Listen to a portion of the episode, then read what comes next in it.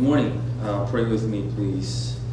God, our helper, by your Holy Spirit, open our minds that as the scriptures are read and your word is proclaimed, we may be led into your truth and taught your will for the sake of Jesus Christ our Lord. Amen. Amen. Uh, to be honest with you, while I was driving into the driveway today, my heart skipped a beat. And usually I try to temper myself. If you know me, I'm not emotional. but, uh, okay, uh, but I'm not emotional. I tried to temper myself, but inside my heart was like, yeah, man, we got it. Oh, and that's it. Uh, but I was just so thankful, and I know um, we're here gathered together. This place is not finished yet. Even the, to the very last moment, uh, a bunch of guys were putting up sound panels. You see these panels on the sides of the wall. Uh, they were just uh, putting them up. Not all of them are, are up yet. You see some spots still need to be painted. There needs to be curtains behind these windows so it's a little darker and things of that nature. But we wanted to worship here as soon as possible, just to give glory to God. And um, you know, you're part of it. You're part of this uh, CGS history. So I want to welcome you. A lot of um, the Philippines team was very sad. They said we wish we could have gotten here a week before, but we couldn't. So um, I think some of them are going to be listening to this service here. And um, just know, Philippines team, that we're praying for you and that we can't wait to have you back so that we can worship together. Um, we have been going through the book of Exodus, and what's amazing is every time we're going through these seasons and changes in the book of Exodus, a lot of us, and myself included, we can't help but to think and relate and be just amazed at how this is parallel to our church life and our personal life. And we do believe it's because God is leading not only us, but our church. And we have gone through from the beginning, where Moses was a little baby. There's one there. Moses was a little baby, to Moses becoming a man, uh, becoming a murderer, and then a refugee, then a savior figure. There's plagues that happen. He parts the Red Sea. There's manna that comes from down from heaven, water from the rock. And finally we come to this point in Exodus where God gives Moses the law. However, what's interesting is most children's stories and movies they end here. This is the end. If you saw Prince of Egypt or Ten Commandments or Charles Heston, uh, Charlton Heston, sorry, and it just ends with them having the tablets and we don't know really what to make of it. But if you look in the actual book of Exodus, there's 40 chapters, and this is only halfway. This is chapter 20. So, in the very least, as a church, we should consider now these sections, these next sections are going that we're going to be going over, are extremely and incredibly important. It's as if uh, following the pattern of the text, it's leading us faithfully that God is going and leading His people step by step. Just as we see that God has led us as a church, God has led you individually step by step. God is leading His people. And what is He leading His people step by step to? God is leading His people step by step, closer and closer to what? To Him. God is leading his people closer and closer. We have this building, we have all these things that we went through before, even that we got this place, because God has been leading us step by step closer to him, showing us his character, his goodness, and his steadfast love. You know, this isn't just about freeing the people of Israel from bondage. It's about being set free from something to do something. God has been teaching his people that he freed them from bondage and oppression so that they can finally be free to worship him. If we're excited, we go, yeah, that's to God. Praise God for all that he has done, all that he is doing. And we have faith and we're praising him for all that he will do. God has been teaching his people that he freed them from bondage and oppression so that they can finally be free, be free to worship the true God. So here we are in Mount Sinai. Moses goes up to the mountain and God speaks, giving him and the people his law. The first thing God says is, I am Yahweh, who brought you out of the land of Egypt and out of the land of slavery. So God purposefully contrasts himself with Egypt and the house of slavery as he gives his people the law. So he's pointing out something. What is he pointing out? He's pointing out that the God that's giving them the law is the very same God that did these amazing miracles that they saw. And number two, he's also giving um, the people a kind of a reminder. Keep in mind, as I'm giving you this law, the time that you had in Egypt, and listen. You know, when we go step by step, season to season, the people of God are continually exhorted remember the things that have happened in the past, and remember what I did for you. And even as a church, isn't that our testimony? We didn't have a place to worship, and immediately someone came up, and God used ECS to bless us for worship space that they decided that week of because we didn't have a worship space the very next week. And the board came together with their emergency meeting and they said, You can worship in our space the very next week. And we had a space. And God has been faithful by bringing up people next to us. Seriously, they were like angels to us. And you see here, this is exactly what God is reminding his people remember the past. Because remembering the past, you'll see and remember God's goodness to his people, to you. So, number one, he purposefully contrasts himself with Egypt and the house of slavery to point out, I am the same God who did these miracles that you saw. Number two, keep in mind where you were, and that's going to help you to where I'm going to lead you. And this is what we call the Decalogue, the Ten Commandments. In Exodus, it's actually not ever listed as the Ten Commandments. It's in Deuteronomy and some other places later they call it the Ten Commandments. But we understand the, these uh, that Amy read to be the Ten Commandments or the Decalogue. Uh, and number one starts off with, You shall have no other gods before me. Now, if we're keeping in mind these two things that we talked about before, then when God says, You shall have no other gods before me, then they would have remembered Pharaoh considered himself a god. And in that kind of system, whoever has more power would completely be able to do whatever they wanted to whoever else had less power. But God goes the other way and says, God is saying, I am the only one that can claim to have complete power. So he starts off by saying, Pharaoh claimed to have complete power over you.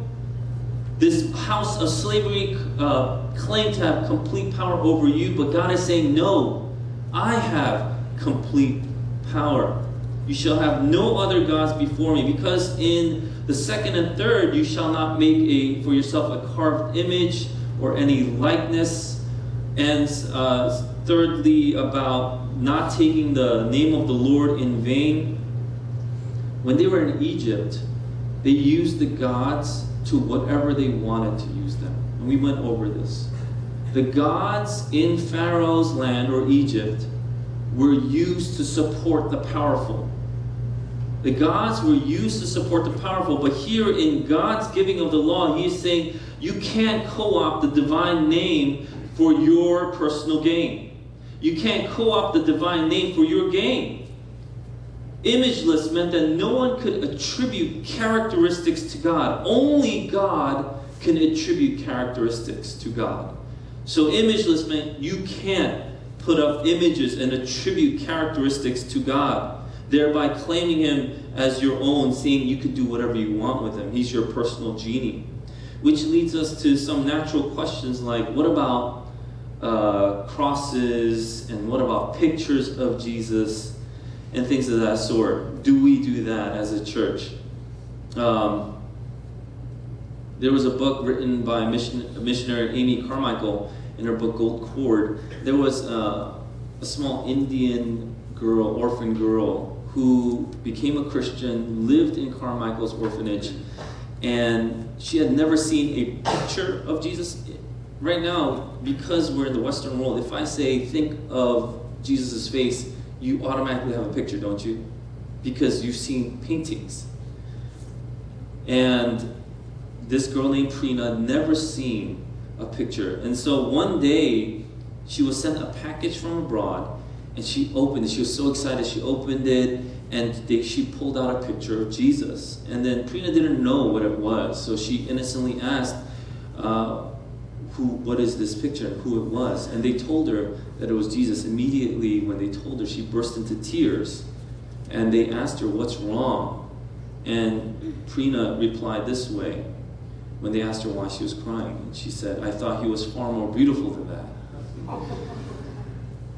You see, when we automatically attribute images and characteristics to an image, there is something that gets lost because someone else is attributing that. But gets who gets to attribute that characteristic to God?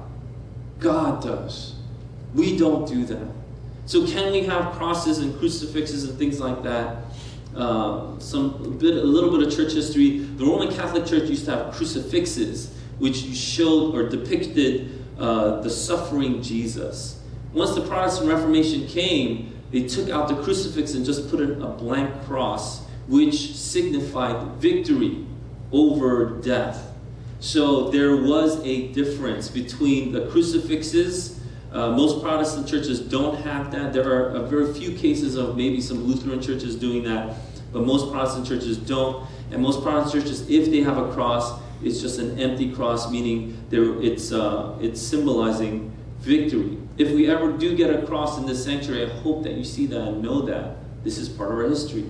All this architecture wasn't a, to attribute a characteristic to God, it was to show that God has shown us this about Himself, and so we are now reflecting that in our art, in our um, just uh, response, in our worship, in everything that we have. And we see that in church history. They had steeples because they wanted people to look up. And as you would look up at this high steeple, you would naturally be inclined to look up to heaven, remember God. And of course, because it's a steeple, people knew where the church was. It was technically the tallest building in town.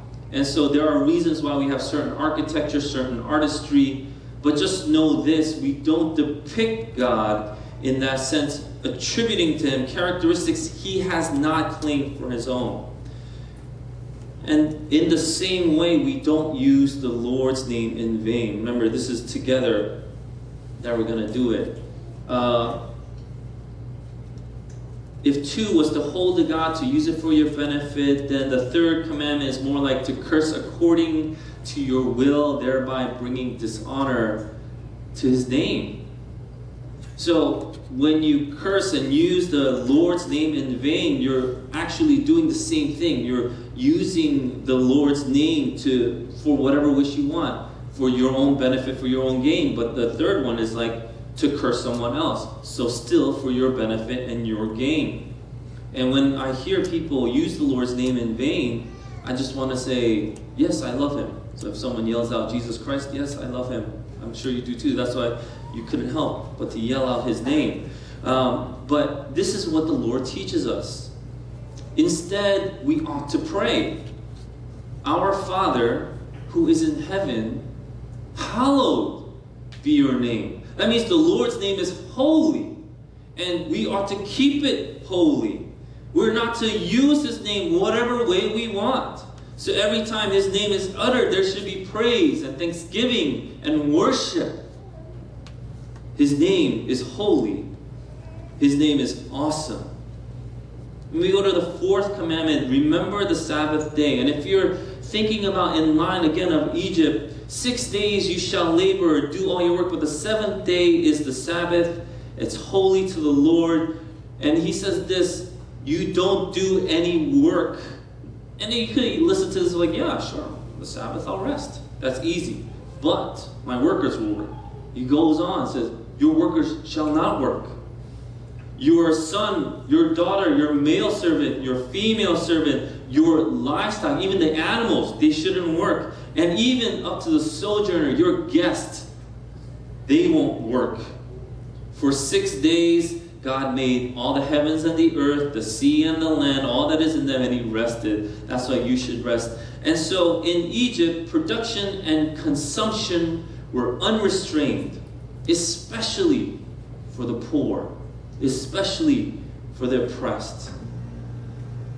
But God says, I will set a Sabbath to set limits on production and consumption, and yes, for your workers and animals too. Now, we could even go even further into this, but I want us to see this in light of what the Israelites may have been seeing and feeling, especially because it had only been three months since they left Egypt. And the fifth commandment honor your father and mother, that your days may be long in the land the Lord your God is giving you. This goes in line with you shall not murder, you shall not commit adultery. In Egypt, there was a full on genocide a destruction of the family unit. They were able to pull children from families, separate mother and father anytime they wanted. But when you heard this, you would have immediately thought God is demanding a respect for parental authority and for marital integrity. And the word for murderer in the Hebrew had in, implied violence. It meant to crush, I mean, someone who is more powerful than you can do anything they wanted to you. And God is saying, You cannot. We are to have respect for all human life. In Pharaoh's world, the weak were especially vulnerable to any violence they were subjected to. What can you do? You're weaker than me. But God is saying, You will have respect for all life. All the institutions that I have set, whether it's the institution of parenthood the institution of marriage. You shall not steal, you shall not covet, and put these two really quickly together because the weak were vulnerable to economic exploitation. They didn't have anything. But in God's law and His kingdom, the weak are protected from the greedy and powerful. And numbers, uh, and we continue to go on you shall not bear false witness. And some people think this is only about lying. And so it's not, it's more than that. But if we consider in that line of thinking, why is it so terrible? Think about it. Why is it so terrible when a leader or someone in power lies? Isn't it because they have so much of a greater effect on you? If someone in power lies, then you're like, what can I do? Because the weak in Pharaoh's world had no legal protection. The ones in power could walk all over them. But in God's kingdom, He is saying any judicial or social system ought to have integrity and impartiality when making decisions. These are the things that God's people would have seen. These are the principles. And even though this analogy isn't perfect, when I heard it, it sounded pretty good for help us understand. It's if you live in America, we have the Constitution, and out of the Constitution, there are federal laws that come out, but the Constitution is the core of where we get all these other laws. So God, in that same way, or we can even say the Constitution mimics what God had, had been doing in Exodus, is there is a, a central kind of core law, and out of it, we'll see in the next few chapters of all the things that come out from that. We see principles being laid out in the Decalogue that there that the powerful are to do something. The powerful are to do something. The powerful are there to serve those with less. The powerful are there to serve those with less. In fact, God not only says it, He showed it to them. In God's kingdom, the powerful are the servants, not oppressors, but ones who would lift up. But let's be honest, we can hear all this, we saw this review, this is not our natural inclination or compulsion. What is our natural compulsion and inclination?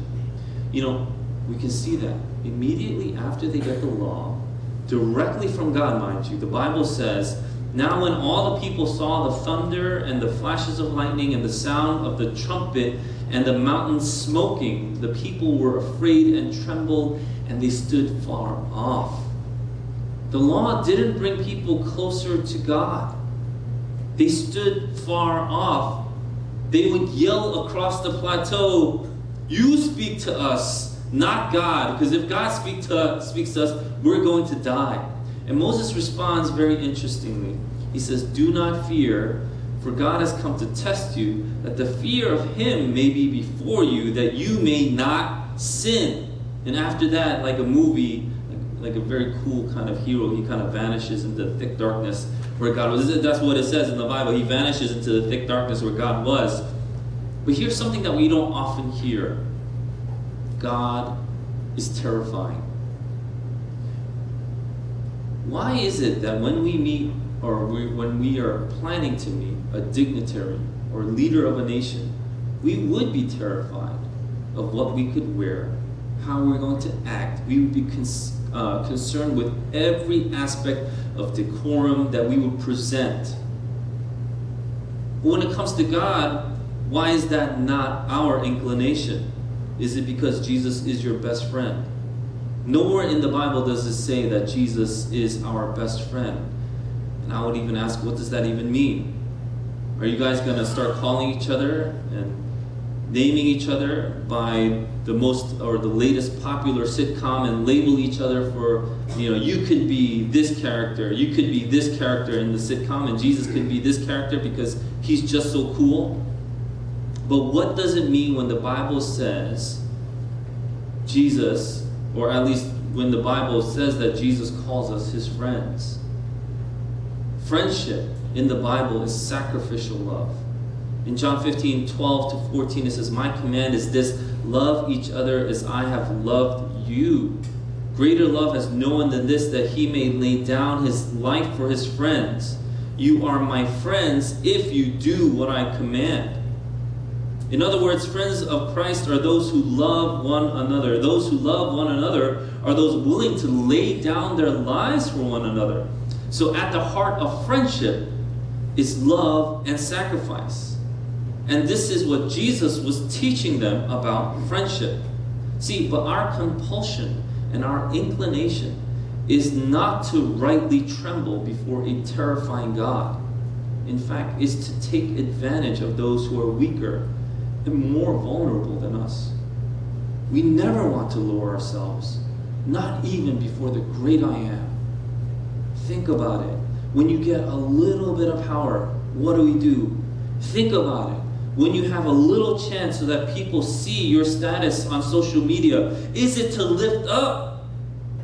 Or is it to tear down? And God is showing us that is not how the kingdom of God is going to work. Jesus tells this parable about workers in a field, and he ends the parable with this so the last will be first, and the first last. And he continues to say, Jesus called them to him, meaning his disciples. You know that the rulers of the Gentiles lord it over them, and their great ones exercise authority over men, over them. It shall not be so among you, but whoever will be great among you must be your servant, and whoever will be first among you must be your slave. Even the Son of Man came not to be served, but to serve and give his life as a ransom for many. There's a famous saying out there if you want to test a man's character, give him power. You can just look at people's Facebook posts, their Twitter feeds, their social media accounts. What are they posting? And that's how you can test someone's character. And here's the thing about the law we've all failed. We've all failed. We've all failed at keeping even this simple law. And there are two ways many people respond to that statement. The first way is, I didn't fail. I keep the law. I don't know what you're talking about. And Jesus would respond to that and said, if you're angry with your brother, or even say, you fool, you've committed murder. If you look at another woman lustfully, you've committed adultery. Notice, um, just as a side note, he doesn't say anything about marital status. And when I was younger, my father would teach me that anything that I would do with another girl is potentially doing something to someone else's wife. Now, let's suppose it goes the other way too. If you're a female, anything you do with something with another man is potentially doing something with someone else's husband. But then here's the thing when we're younger and we're single, we think, oh, yeah, but I'm going to marry this person.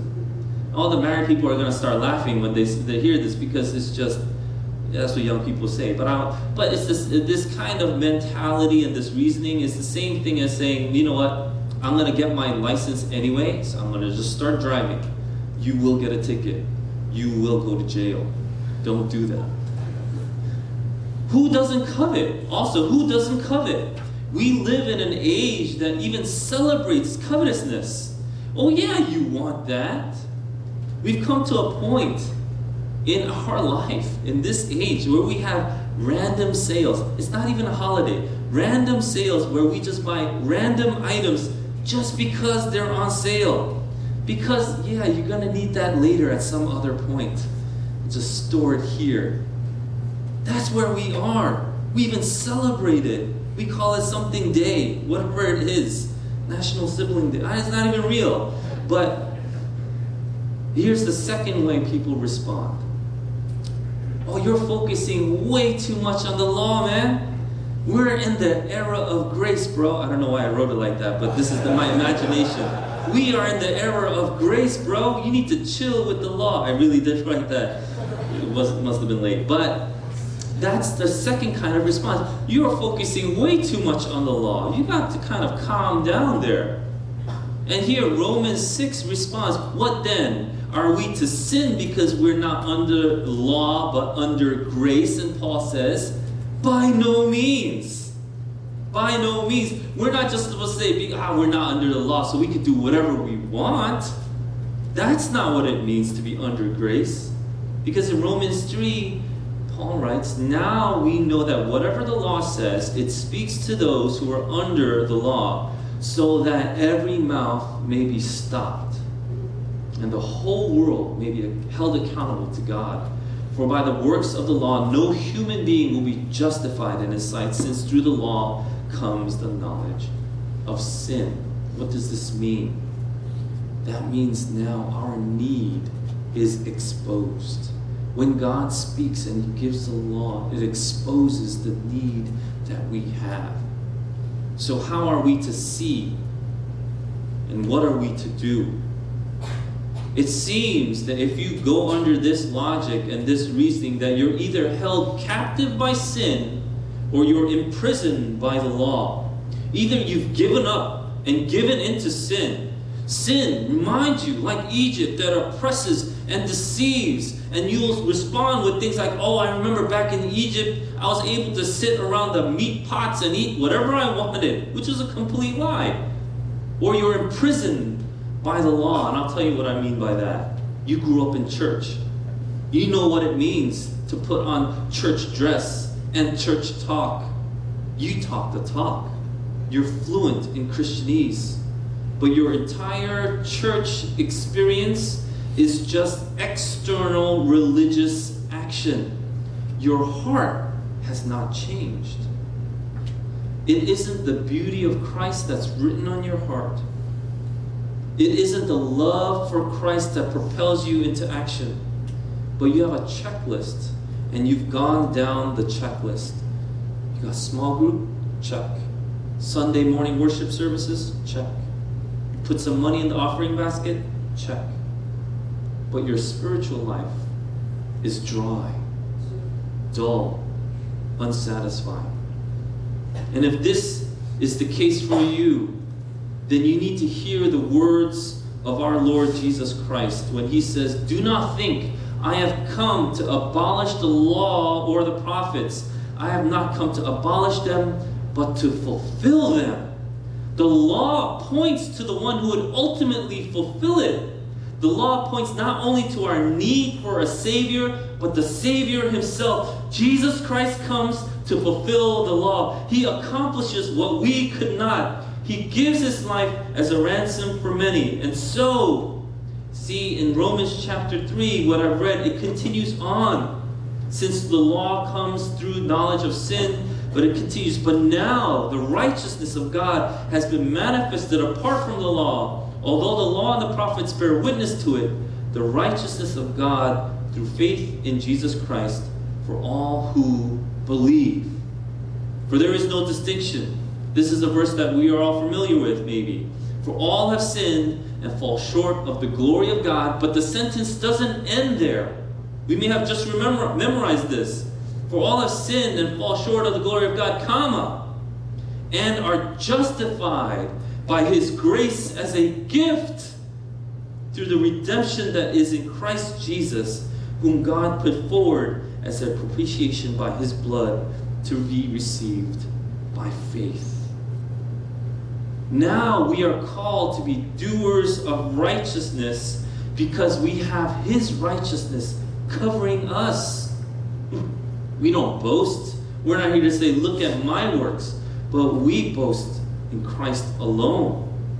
We can love God and love one another because we could take these 10 laws and see the first, first is about the vertical, and the, the last six is about the horizontal. But we could see these things, but we could do this and actually love because Christ first loved us. And because Christ first loved us, he gives us a new heart.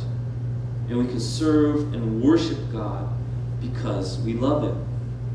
I don't take out my wife to dinner, spend time with her at nights watching TV, go to places I normally wouldn't go to because I know she likes the beach and I don't. There's too much sand. I don't understand. But I don't do all these things so that she'll start liking me or I'll start liking her. I don't have conversations with her just because I hope that I can start liking her. I do all these things because I do love her. I like spending time with her. I like to be alone with her because I love her.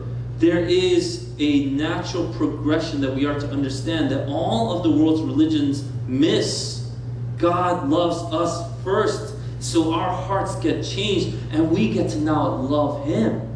And out of this love, we are doers of righteousness because we know that it pleases Him. Some of us were confused when it mentioned that we serve God out of the love He gave us. I mentioned this many years ago, I think, and people came up to me and said, I don't get it. Uh, I know you said it's not out of obligation we should serve, but out of His love for us that overflows in our hearts that we should serve, and I don't really get that. But I want to add even more to that. The only real service that is done is service done out of love. If I gave flowers to my wife and said, Here, I owe you these flowers because we had agreed on paper that on the 10th of April I ought to give you flowers. I did my duty. And I walk away. Is that going to be taken well? The answer is no, by the way, just in case you're wondering. The answer is no. I, I will be in the doghouse. And so that's not a real relationship and that's not real service. When I take you guys out for lunch or dinner, and I go, I'm taking you out because I'm your pastor and I ought to. Is that taken well? Should it not be? I actually like eating with you. I like spending time with you. I really sincerely enjoyed spending the weekend doing all of this work with you setting up the chairs three times, by the way.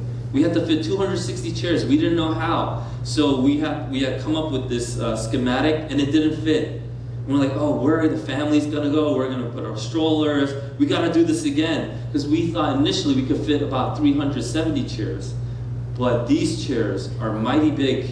So you're on extra comfort level chairs. So extra comfort level chairs, we could fit about 260. And so we're thinking about all these things.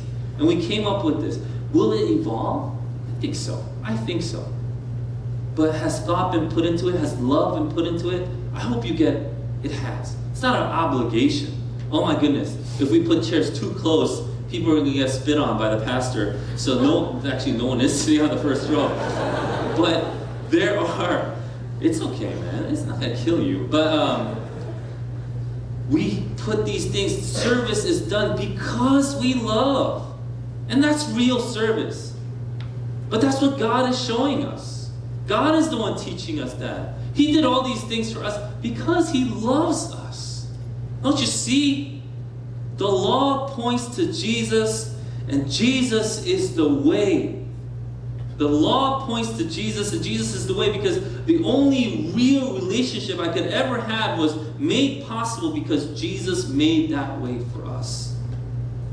Do you feel that you are held captive to sin with no escape? Right now, do you feel that? There are some sins that you can't escape. I don't know. It sounded pretty good. But when it comes down to it, once I leave and my eyes behold such things, I don't think I could overcome that. Or do you feel that you're imprisoned by the law because it just shows you that you'll never measure up? Then hear the good news. Jesus fulfilled the law and gave his life up so that we might be clothed in his righteousness. His perfection becomes our perfection. This is not possible by our works, but our faith in his works. So, what are we to do? We are to place our faith in the only one who can save. The name above all names, the great I am, hallowed be the name of Jesus Christ. And He is the one that we place our faith in, CGS, forever and ever and ever. It's a great time. It's a great, great time to be a Christian, I believe, because God is building His church and He is growing it and maturing it. He's showing us more and more daily about what it is like to love each other, to love Him. So let's study the Word. Let's see what it says and let's obey it because He loved us first. And out of His overflowing love in our lives, we are able to love. Believe it. And if you don't, and if it's hard, then let's take this time to pray and ask God to change our hearts. Only God can change hearts. Only God can transform lives. And this is what we ask Him to do. When it's impossible for us, when it's impossible for people, it's possible for God. So let's pray. Let's pray at this time. Where in your life do you have difficulty placing faith in God for? Because we know.